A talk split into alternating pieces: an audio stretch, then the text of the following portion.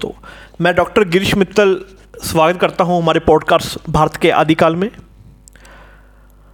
आज की बात पुराने भारत के युगों में युद्ध की है।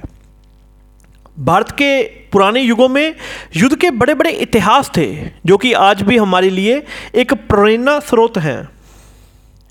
सबसे पहले हम बात करते हैं महाभारत के युद्ध की, जिसे हम अपने बचपन से ही जानते हैं।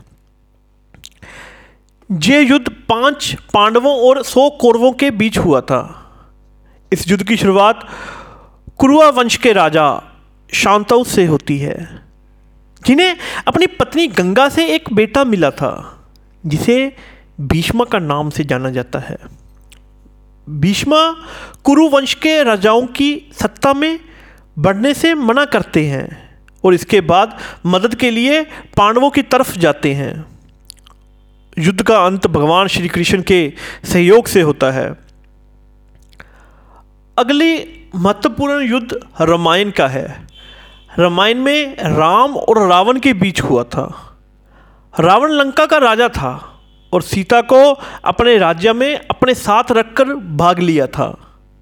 राम ने सीता को बचाने के लिए रावण और उनकी सेना से युद्ध किया। युद्ध में राम ने रावण को मारा और सीता को बचा लिया। युद्ध के बाद अयोध्या में राम को राज तिलक हुआ। एक और प्रसिद्ध युद्ध है महाजनपद युग में, जिसमें एक दूसरे को जिता जाते थे। क्षत्रिय युद्ध कहते हैं इस युग के युद्ध को।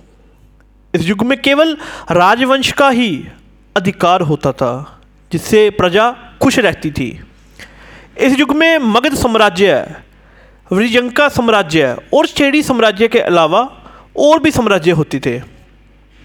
इस युग की सबसे बड़ी समस्या अनेक मुक्ताओं की आपस लड़ाई होती थी और बेसुध जल्दी हो जाना, जिसके कारण बहुत से वस्तुएँ बर्बाद हो जाती थी।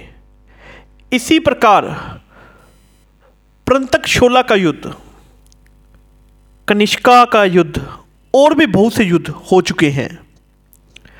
तो ये थे कुछ प्रसिद्ध युद्धों के बारे में, जिनके बारे में हमने आज बात की।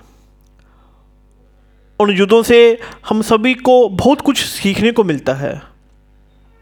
उम्मीद करता हूँ आपको आज पॉडकास्ट पसंद आया होगा। इसी तरह की जानकारी के लिए सुनते रहिए हमारा पॉडकास्ट भारत के आदिकाल। धन्यवाद।